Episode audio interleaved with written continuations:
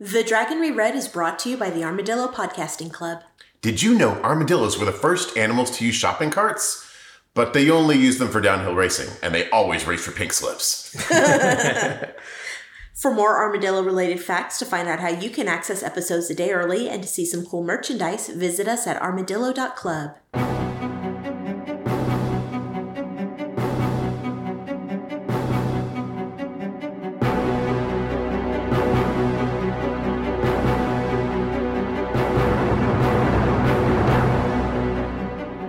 The wheel of time turns and ages come and pass, leaving memories that become podcasts. Hello there, welcome to The Dragon Reread. We're rereading Robert Jordan's Wheel of Time series of fantasy novels. I'm Jeff Lake, I'm Alice Sullivan. and I'm Michael Sparkman. and today we're talking about chapters 1 through 5 of New Spring, the prequel of The Wheel of Time. So, this is your spoiler warning. This we we have already read all the 14 other books. If you didn't know there are 14 books, then spoiler warning again. And we uh, we talk about the ending. We talk about everything that happens, especially in the recap that you are about to hear. Uh, this is your last spoiler warning. Strap in, folks. Previously, some kids from Two Rivers had their lives turned upside down when they hitch a ride on the Moraine train on the long road to We destiny, got in one little fight, and their mom got scared. and they move with their auntie and uncle Tilt do to uh, Aridaman.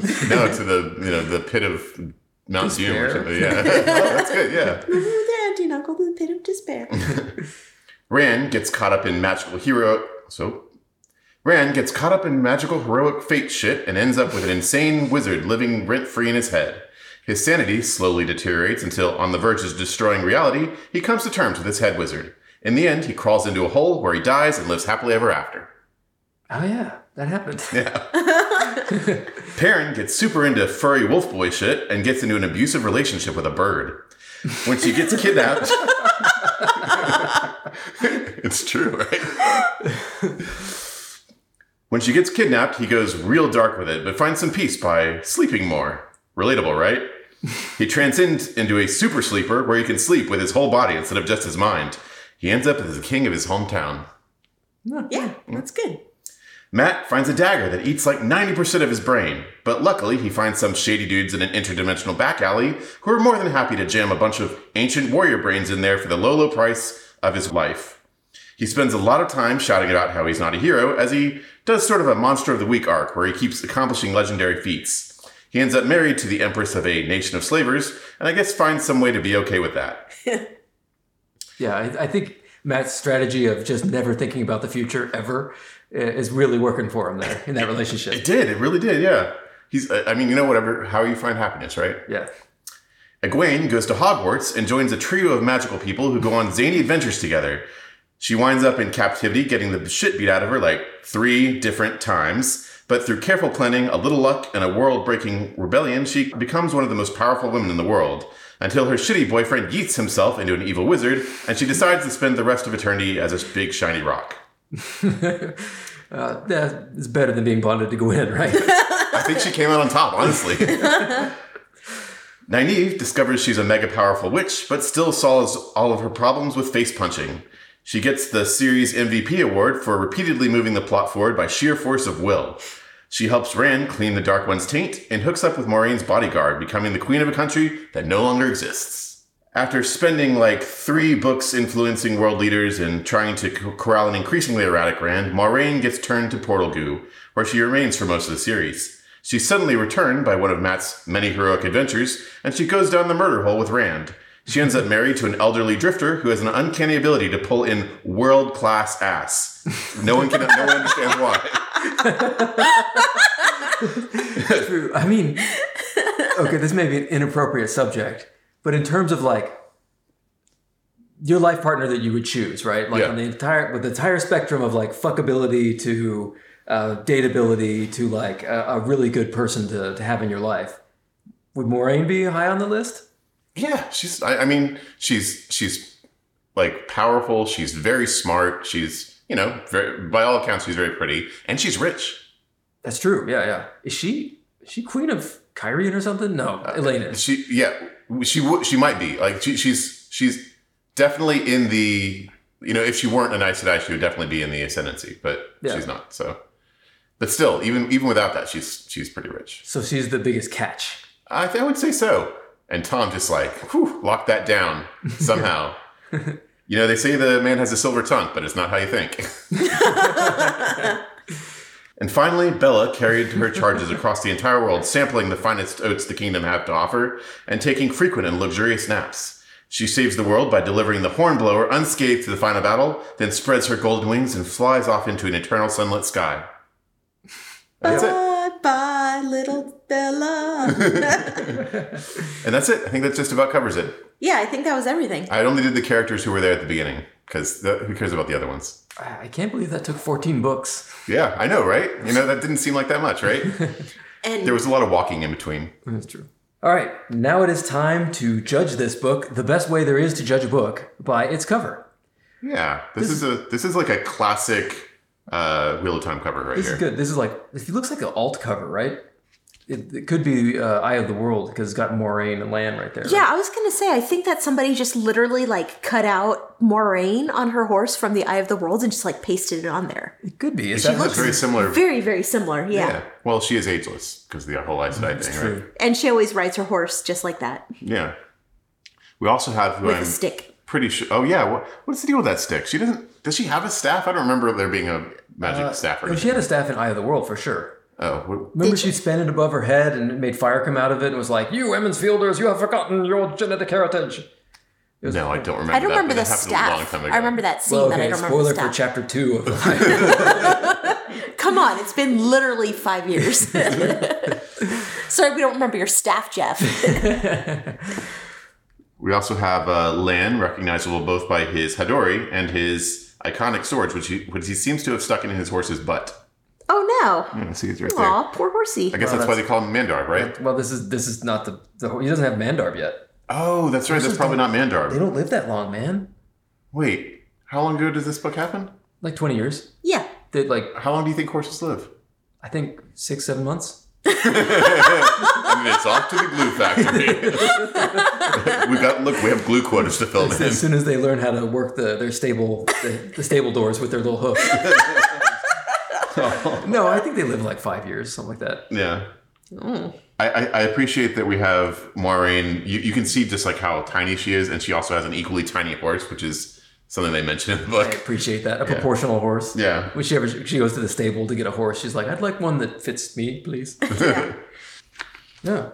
The average life of horses ranges between twenty five to thirty years. Holy shit, So really? yeah, so Mandarb that could just be a, a young Mandarb, Yeah. I guess- strapping young Mandarb. Yeah. So, chapter one, the hook, icon of the helmet. Uh, we get a wind-related intro. Yeah, this this I, I It's not actually the same one. I actually like this. This is uh this felt like a classic Robert Jordan opener, even though it was a little different. Yeah, Yeah, it was. This was cool. I like. I like its little remix. You know, uh, we find Lan, who is checking out the sentries at an army camp, uh, where they've been fighting Aiel in the snow outside Tarvalon. yeah. So this is the Aiel War, which we have heard a lot about, but you know this is our first time getting seen from there. Yeah, Yeah. that's that's neat because Lan is a Borderlander and he's all about blight stuff. But even he and his guys came down to fight in the Aiel War. Everybody did. Yeah. Lan thinks to himself about how he avoids Aes Sedai because they tend to tie strings to you, and I was like, oh man, No. You don't buddy. even if you know. only knew, bro. I also he, he's sort of walking around the camp, waking up the sentries who, who, so they don't freeze to death, and and pondering things. Uh, and what he thinks about, I thought the most was his sword. I I thought that's that's very Lan, right? What does he think about when he's got nothing else to do? He just thinks about his sword. yeah. What are you thinking about? You know, just sword thoughts. Swordy. got a really good sword. It's magic. Does his sword have a name? Sometimes swords have names, right? That's a thing. Yeah, that's like true. Excalibur. Am I remembering wrong? But I thought there was something. I thought at some point they said the Borderlanders don't name their swords because they're just tools, right? You like a Faramir, you don't you don't love the sword for its sharpness or the arrow for its swiftness. You love what they protect. that sounds like something you would say. Absolutely. Yeah. Yeah. And we get a little a little bit of the world's history too. Yeah, it's pretty cool. Yeah. And they he kind of thinks that the Aiel War is so destructive that it's just as bad as the Trolloc Wars or or the Hundred Years War that that Hawkwing after Hawkwing died. uh, Yeah, because he's. it's- I was. I was trying to put it in order here. So eh, there was the breaking of the world.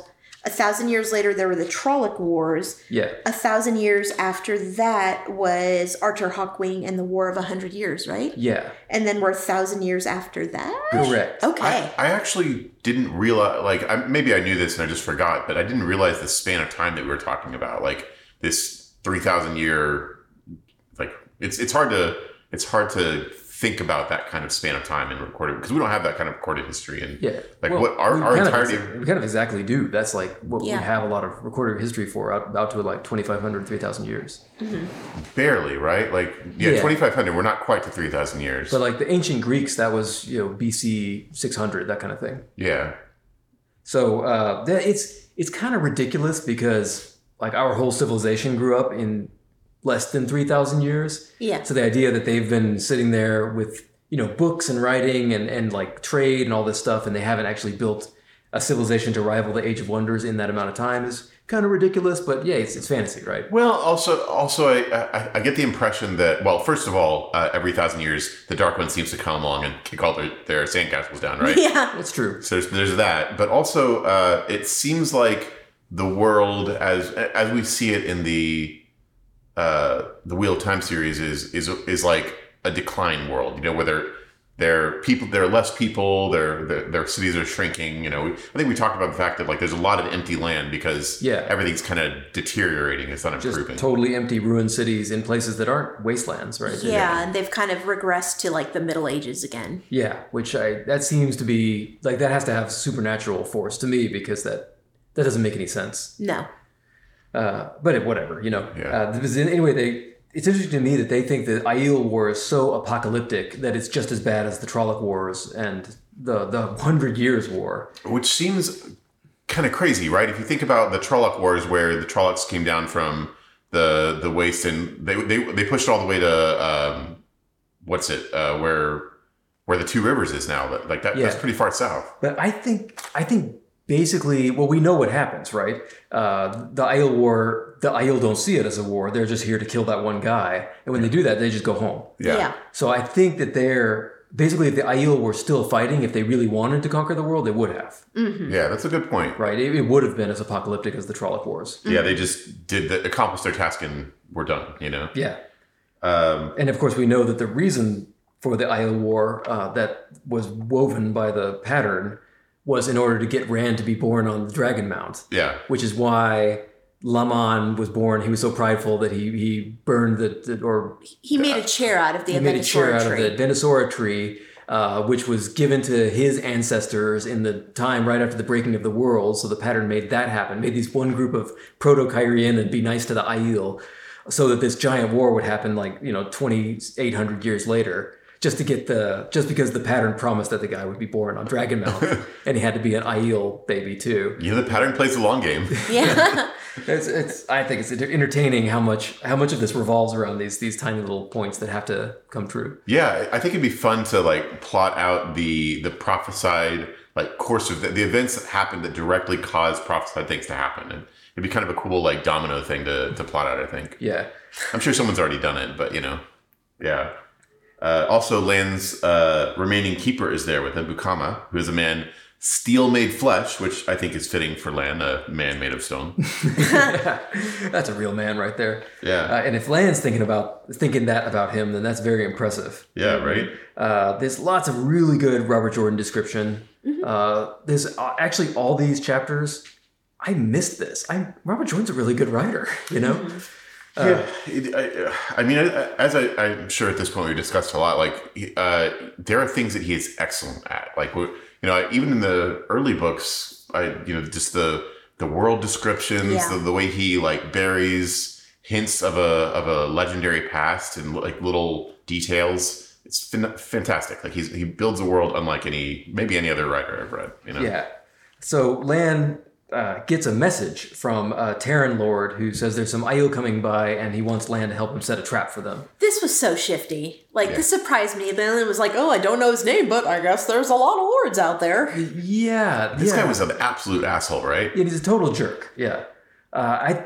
It is weird, but I wonder if we are miscalibrated because we're we're used to thinking about the world where the Forsaken are out there manipulating people all the time. I don't don't know. This just felt very sketch to me. It was, but but yeah, Land goes for it, and so Yeah. he wakes up all of his guys, his poor guys, I know. uh, and they do a march overnight in the snow to get to the, where the battle's going to be. Mm-hmm.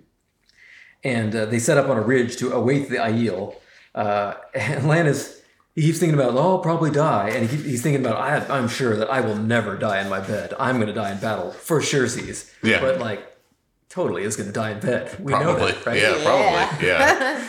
Oh, I think oh, you that meant he's in a gonna- non-sexual way. Oh. Because I was like, naive. Yeah, he I and was gonna naive say- are going to be going to Pound Town yeah. Nynaeve is going to make sure that's where he dies. forever. yeah. And it turns out that it's a much larger force of Aiel than the Terran Lord was expecting. Uh, and Lan and crew uh, prepare to die because they don't have any way to beat this many Aiel. And they're not going to retreat. They're going to, you know, Yeah, it's like, oh, well, it's die time, you guys. However, high five each other. Time to die. Yeah. but trumpets sound that they don't understand. Lots of trumpets coming from the direction of Tarvalon and, and all around. And the Aiel don't attack. Well, they don't. It's not that they, just that they don't attack. They, s- I think they're saluting, right? Yeah, they, they, they salute him as An Alain, yeah, which we know is the Aiel name for land, but I guess he doesn't know that at this he point. does it. He's like, oh, it means one man alone. What does it mean? Yeah. And uh, Lan is confused by this, and the Aiel uh, head off and leave. Do you get the feeling Land isn't the greatest thinker? I mean, I guess not yet. Maybe after, Maybe Moraine taught him. yeah, after hanging with Moraine for twenty years, he Yeah. becomes a much sharper Yeah. uh, blade. I mean- Sharper, more more uh, attuned to nuance and politics because and you're, stuff. You're right. That guy was super sketch, yeah. and and even his his buddy, like the the bodyguard super soldier guy, was like that guy's super sketch. And then Yeah. like, well, I don't care if he's super sketch. He said he worked for a bu- for somebody I should work for. Yeah. And I always do what I promise, even if it's stupid. but yeah, no, I mean, like this. This is young land, right? Like he's he's uh, when we when we catch up with him, he's had twenty years of age, experience, wisdom, whatever. You That's know, a good point. He's he is young. I mean, he was what forties, something like that, during the uh, the Wheel of Time. So Uh, he's yeah, so- early twenties now. yeah, that's Yeah. right. So he's yeah. He- I he's- guess he he's was- a stupid kid. I guess he was more focused on um, controlling his emotions than actually thinking strategically. It's true, yeah. Yeah. Like all all those, like what is it? There were ten bodyguards that that carried him as a baby out of the the disaster. Yeah. and five of them were raised him like his fathers, and only one of them is alive. But I guess like it was one of those other five that teach like you know smart stuff. That guy died. Yeah, you know, yeah. The, the book guy. The book guy didn't make it. Yeah, the he's other- carrying all his books. yeah, they they, It's true. they just slowed him down. they made him carry. You're the book guy, man. You got to carry all the books. okay, guys, I'll keep up. Don't worry about me. I hope I hope we don't run into any of those those book seeking worms. the evil evil trees that eat people with books. no, no, no, we're not gonna see those. Don't worry about it. Oh, oh. Yeah, how many of us were there? I don't know. Ask the book guy. He counts them. what was his name? Barry Bookmore. I'm, I'm just the head chopper guy. I chop people's heads. Yeah. I'm gonna teach this baby to chop heads. And that's why Lane was really good at chopping heads. He was very good at that. so, and uh, yeah, Lana's confused. Chapter two. I think the trumpets are like. I think it's because Lamont is dead, right? Yeah, I think so too. We, we catch the trumpets from the, from in this next chapter too, from the other Yeah. side. Chapter 2 A Wish Fulfilled, Icon of the Wheel of Time. Moiraine and Swan Sanche wait upon the Armerlin seat in her office. Yeah, so th- they're accepted right now. Only th- We catching them uh, before they're even raised to Aes Sedai. Yeah. Uh, and they're, uh, it seems like it really sucks to wait upon the Armerlin seat. It's In her office. cold, and they're just like their job is to stand there and not be noticed. Yeah, right. And they, they don't know the Aes Sedai trick of not being cold. But the Armerlin is Tamra, and her keeper is Gitara, who we He's know a her. musician, right? Uh, yeah, she's a Spanish musician. No, guitar. Didn't she become a dark friend? Uh, she was Black Aja. Yeah. Okay, was she? I didn't remember that. I'm pretty sure she got called out. Oh, and that like sparked my memory. Remember, there was all that conspiracy stuff about the unpleasantness that happened 20 years ago. Yeah, Yeah. which nobody ever talks about. Yeah. What was that? We don't. I wonder. I, I actually kind of wonder if we're going to find out in this book. I really Yeah. hope so. Yeah, because because I, I, had, didn't remember until reading this that we didn't we never actually got a res- Yeah. resolution of that. We know that a an Amerlin was tortured and died. Oh shit! I bet the Blockaja captured her and tortured her to find out what Guitarra said. oh, That's- so that's how Oh. they knew. Yeah, Yeah, maybe. yeah, yeah. That's a 'cause- good prediction. Right.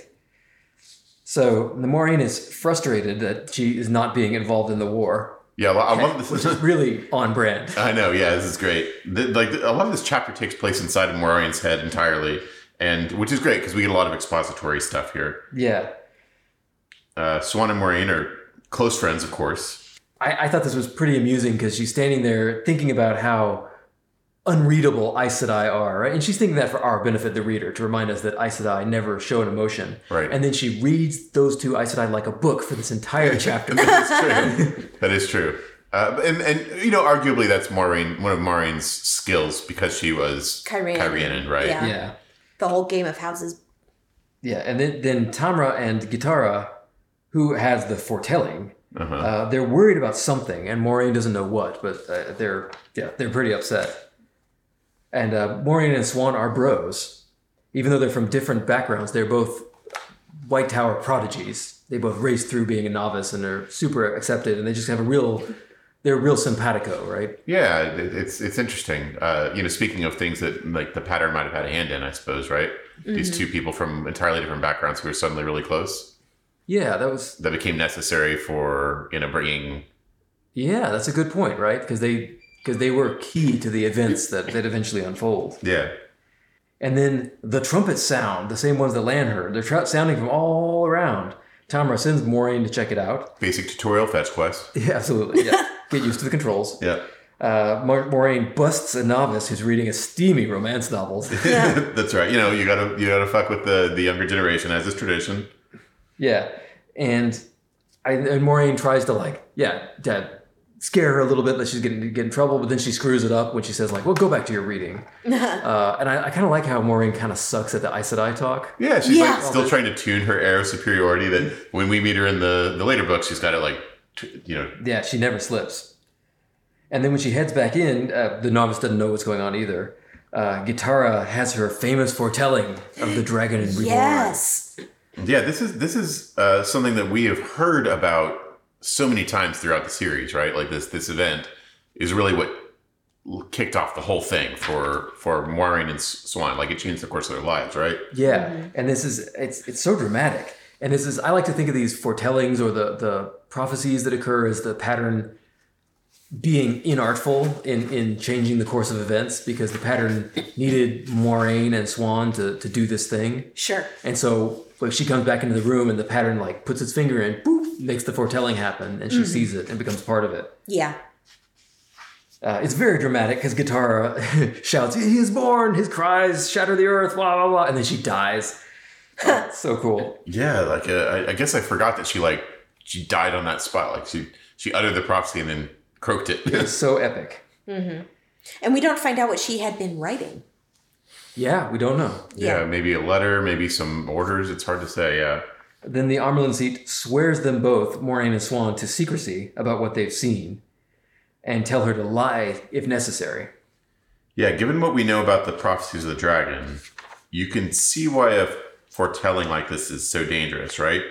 Like just the idea that the dragon has been born means that essentially the world is about to end. Yeah. Or, like within within all their lifetimes, probably. Yeah, this is going to change everything. Yeah, because Uh, I mean, we know where things go, but like as far as everyone knows, and as far as people have mostly interpreted the prophecies, it's going to crush the world one way or the other, right? Even if they win. Yeah. Yeah. And then uh, she sends Moraine and Swan away. Chapter 3 Practice Icon of the Fish. Maureen and Swan head to study some more instead of sleeping. They've been up all night. I feel so bad for them. Yeah, that's rough. Yeah. Like, like, like when you when you haven't slept, nothing feels good, right? Yeah. And they're trying to go about their their business as usual as best they can, but it's like there's a war going on outside the walls. They just learned that the world's ending in their lifetime, you know. But I guess somebody's got to keep the wheels on, right? Still got midterms coming up. right. Very relatable, I suppose, in a way. I really liked how the White Tower was described in this chapter, which is not how I remember it being. It's very colorful, right? Everything like uh, in, in the common areas every color of the seven colors is represented an equal amount you know Mm-hmm. for political reasons Yeah. but i liked how you know there'd be like a blue hanging and a red carpet with white border and just rainbowish i like rainbows it seemed it seemed really nice it seemed much more appealing than the white tower has been described before and way better than that stupid tv show Yeah. Yeah. It's like it, it seems like it became more like stark later or or uh like aes- ascetic or whatever, right? Yeah. So Maureen is practicing her uh, her magic tests, which I guess is the ones that uh, that Nynaeve had to do later. Yeah. Uh, there's also a, a little bit here where Maureen is thinking kind of big picture about you know what she's learned and what the dragon means to the world and the status of the White Tower today, which is was interesting. You know, she's thinking Yeah. about the how uh, she thinks it kind of throughout these chapters how the population of the White Tower is clearly like less like the, the White Tower is in the decline essentially. Yeah, it's totally fading. It's failing. yeah. It's running out of sisters, and I, I didn't realize it was so obvious even to acceptance. Well, I, I think Maureen, uh, her character has a an unusually big picture view, right? Yeah, it's true. Uh, Swan talks about how she can't wait to go out and have adventures and see the world. Oh, Swan, you're Oh, going to be a bureaucrat. I know. yeah. Uh, I think th- this chapter to me had kind of like a fun Harry Potter vibe. Like, It did, right? yeah, it was like you have these kids at a wizard school with like their mystical destiny, but except they're both Hermione for some reason. uh, they even have like a third buddy who's kind of a Ron type, you know, and a peripheral character who nobody wants around. Like in this little, I was like this little tableau. I was like, hey, this this has a very familiar vibe. Yeah, it's neat. I like the the challenges for the magic test that uh, she was practicing because they're very specific, and they're also. I wonder, are these specific like useless weaves that they teach him, or are these just weaves that they don't know what they do anymore? So what? So It do could be they- both, right? Yeah, So they just use them for this test. yeah. Um, Ooh, I that's rem- evocative. Yeah, I, I, fi- I seem to recall from Nynaeve's testing, which we do get to witness, that they all do something within the actual like environment that you're in or something. I, I vaguely remember that she used the, the weaves at the end of each thing and it did something, right? I don't think so. No. I, I think, think- she just had to do them and they were meaningless. She just had to memorize them. Oh, yeah, okay. because it was a focus thing. You had to focus on doing these things instead of being distracted by your your childhood bully chasing you around or whatever. Yeah, some of the, I mean, they do appear to do things, just not particularly useful things, like make the, what is it, the little coin that's unnaturally cold or something. Mm-hmm. Yeah. yeah. And uh, Myrel comes in and helps him out because uh, in order to help Moraine practice, Myrel and Swan are like torturing her while she's doing these Not spells. so much torturing as just fucking with her. right? Yeah, but like you know, yeah, I don't know what's the word. There's a- 'Cause there's they are a- causing her pain, right? There's, I think it's a Mongolian tradition. I was watching a video of it where Uh-huh. a dude is trying to shoot an arrow and all his friends will like punch his dick. As is tradition. Yeah. it's like a test of ability. Yeah, it's, it's how in the locker room you like whip your friend's dick with a towel or whatever. you know? There were some of these things that they did to her that was like a very surprising caress, which Yeah. that was a little eyebrow raising. Oh, and then they turn her upside down so her skirts, you know, she tries to push her skirts up, but they saw everything or whatever. It's like, okay, come on. this this was a pretty Robert Jordan chapter. Yeah. Yeah, It's it pretty was. funny. But it was all, yeah, it's very It was fun, almost spankings, close to spankings. Yeah. yeah. yeah, it, it was fun. Yeah, I, I enjoyed this. I also like their little. It is a little Harry Potter esque. I like the little uh, uh, pranks that she and Swan do. Yeah, that's right. Those are cool. Yeah, And then Tarna comes in with news that the Amerlin seat is going to address all the accepted. Yeah. They all head to a big hall and they wait for the Amerlin seat to come in. And when she comes in, she's just- she announces that she's sending all the accepted to locate all the women who have given birth during the battle or about to give birth uh, and offer them 100 gold. yeah, because uh, they're celebrating the safety of the White Tower yeah. nobody's gonna question that. or something. Yeah. This is not a great cover story, I don't Yeah. think. I like this is this is poorly I feel like this is poorly planned and like very expensive. Like I I get it. You know, you want to make sure that you draw people in so you don't miss people. Yeah. And a hundred crowns is a huge amount of money, but We don't know how rich the White Tower is, though. If it's like the Catholic Church, like they can easily afford it. Yeah. we get the impression that they are very rich for sure. Yeah. Yeah. And this is literally save the world type stuff, right? Yeah, You you can can't take throw it with some you. money towards that. Yeah. Yeah. Yeah, well, so they're, they're trying to track down that baby, but we know that does not work. Yeah. Uh, and they're going to be accompanied by soldiers and they are dismissed. Chapter 4 Leaving the Tower, Icon of the Tar Valon Flame. Moraine hastens to pack for the journey. This is this is funny to me because she's like she packs like a palace kid, right? She's like, well, I get a, a pen knife in case I need to carve my pen nibs. You know? yeah, it's cracked me up. Uh, I mean, there's definitely some practical stuff, but she's like an extra set of stockings, you know, like all this, like all this, Her comb and hairbrush. yeah, definitely rich kid stuff, you know. Yeah. Yeah. Um, but yeah, then they meet up with uh, Swan and head down the stable. Yeah, she has her own horse. Yeah. Uh, Swan is, of course, terrible at riding, and she never gets any That better. doesn't change. Yeah. In 20 years, she's still terrible at riding. Yep. 20 years riding a desk. As they're making their way from the stables to out of the city, we, this this whole section is very classic Robert Jordan with the the people and the city of Tarvalon. Yeah, it's really cool. Uh, I thought there was a, a classic Robert Jordan mo- uh, moment as the grooms ogle her calf yeah. when, when her, her skirt rides up and she gets on the horse. Oh, calf. Ooh. Yeah, Tarvalon is just an awesome city. Like every every building is interesting and, and cool to look at and what a wonderful place to live. Yeah, all I could think when I was reading this is like, I would love to see a city like this. I, I guess there's nothing like this in the real world where like every building is, you know, a, a, a work of art or anything. I guess so, even like our, our our great ancient cities in in the world today don't have things like that. You know, Yeah, that- I don't know. Maybe like the some big cities with skyscrapers, like all the skyscrapers are cool. yeah. I mean, I guess you know, maybe I guess you could argue Las Vegas, right, where everything is a spectacle and it's, Yeah. it's not as I, it doesn't feel as not not as classy, I guess. Yeah, But Eh, very different vi- very different vibe, yeah. Yeah. but I guess that's the closest you get to a place where every every building is designed to be a spectacle. Right. And they they join up with a uh, taciturn bannerman uh, who's leading their military escort and they head out of the city. Yeah, to, I, I gotta say, like, I really feel for this guy because, to put it politely, uh, Swan and Maureen are annoying little shits.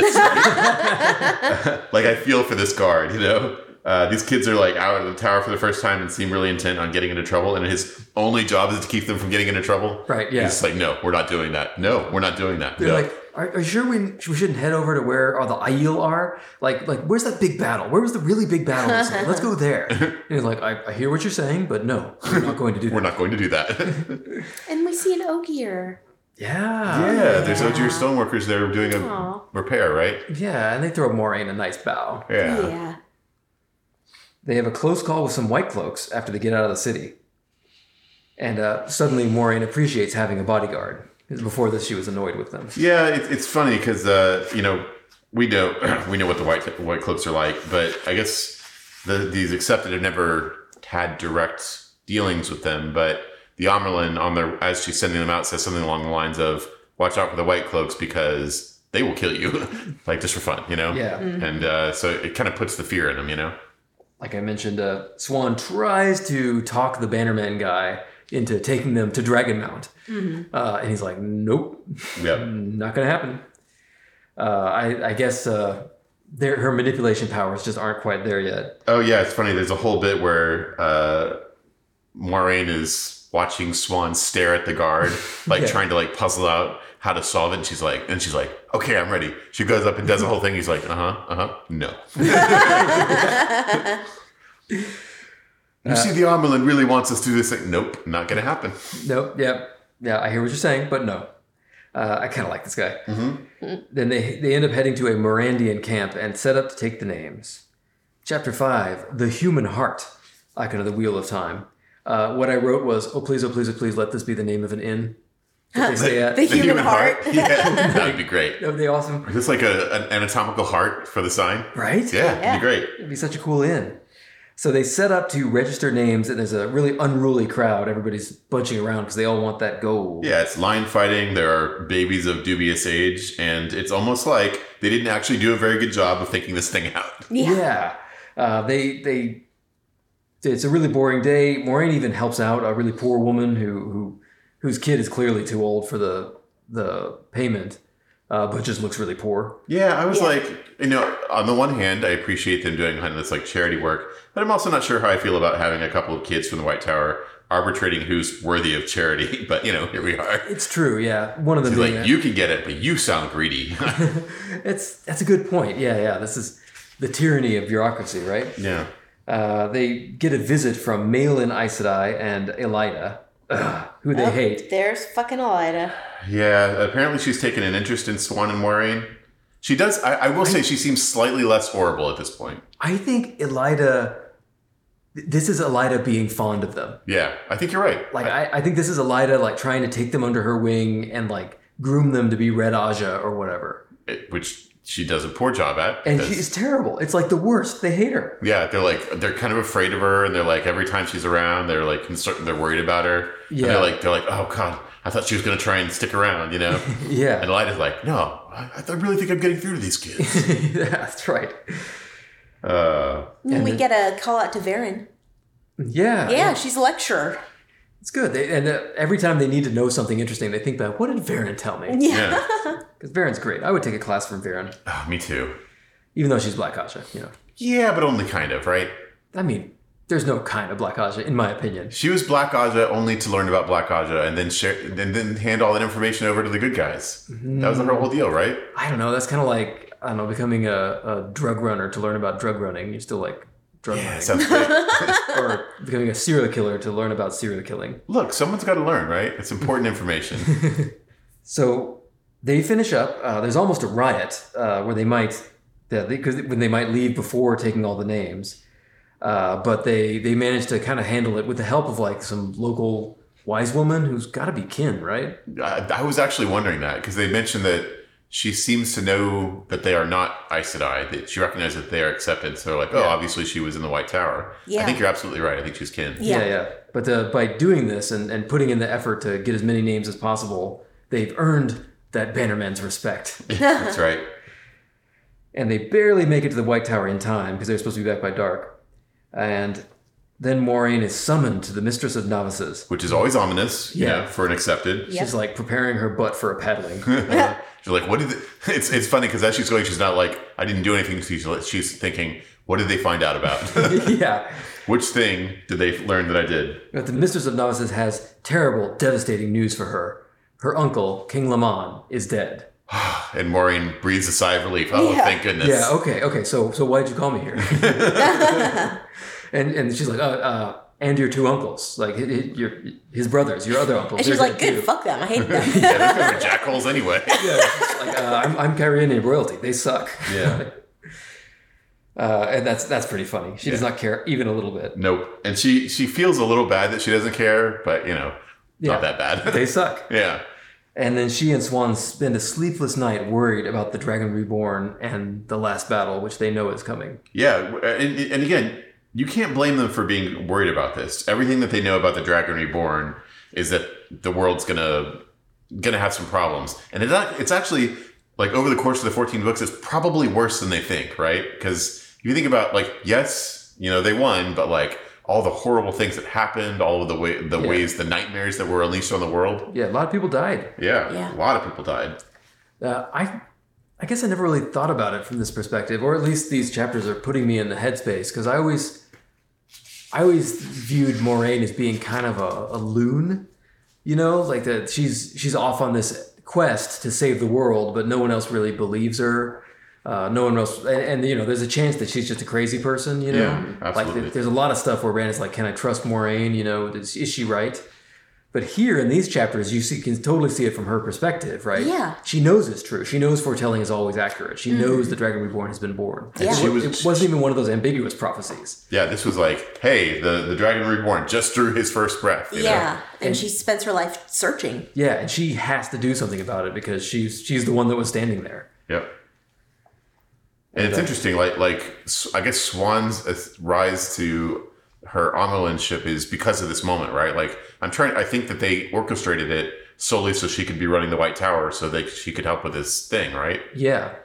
So they they, they did a lot of work as a result of this. I'm interested to see how that divide came down because you think the person who was raised in palace politics and the, the game of houses or whatever would be the pick to be Armelin's seat, and the one who wants to go have adventures would be the pick to go have adventures. Well, Yeah. you, you, you see, that's true, but as we as we're reading even these first chapters, Swan keeps being represented as a natural leader. Like she's the one who gets everyone organized at first when they're in the, that chaos line. She she Maureen thinks about how Swan is a way of talking to people that so they listen to her even if they don't understand why. You know, Right. Yeah. And, and there's a little bit of a not not foreshadowing, but they Robert Jordan does tell us that out of all the Omerlins, only one of them was nobility, and other ones were like peasants or merchants' children or something like Mm, yeah. that. Yeah, and in fact, that like I think two of them were the beggar's children or something like that. Yeah, something like that. You know, Because once again, Robert Jordan fucking hates He aristocracy. does. Yeah, that's that's interesting. Yeah, I hadn't thought about it, but that's very unpopey. You know, because the Amaryllis is kind of the pope of the world. of Yeah. The, the Rand world.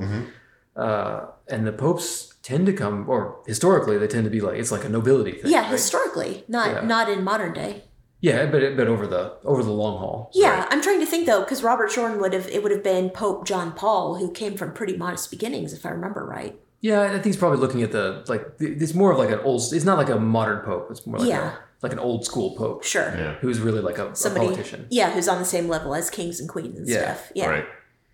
or above.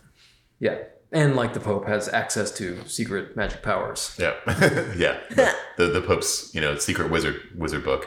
Uh, this was great. I already saw it. I already said it, but uh, I missed Robert Jordan. man. Yeah. it's good. right? Yeah, I- This, this was delightful. Yeah, I, I will say that there are some places where uh, Robert Jordan's prose, uh, like he, I, I would say he almost gets too deep into it. So you'll go a long time with no action at all, or no, no, no nothing actually happening. Yeah. It's a lot of like walking and thinking, which is you know kind of a classic Robert Jordan thing. But yeah, y- you're you're right. It's he's Yeah. he's a, he's a great writer. yeah. He's, it's also the later books in the series did not do a lot of recap like the Yeah. earlier books did. Remember the Yeah. earlier books? There'd be like two or three chapters where people just think about all the things they know. A Yep. hundred So we- pages. Yep. Some of those things. Yeah. You know?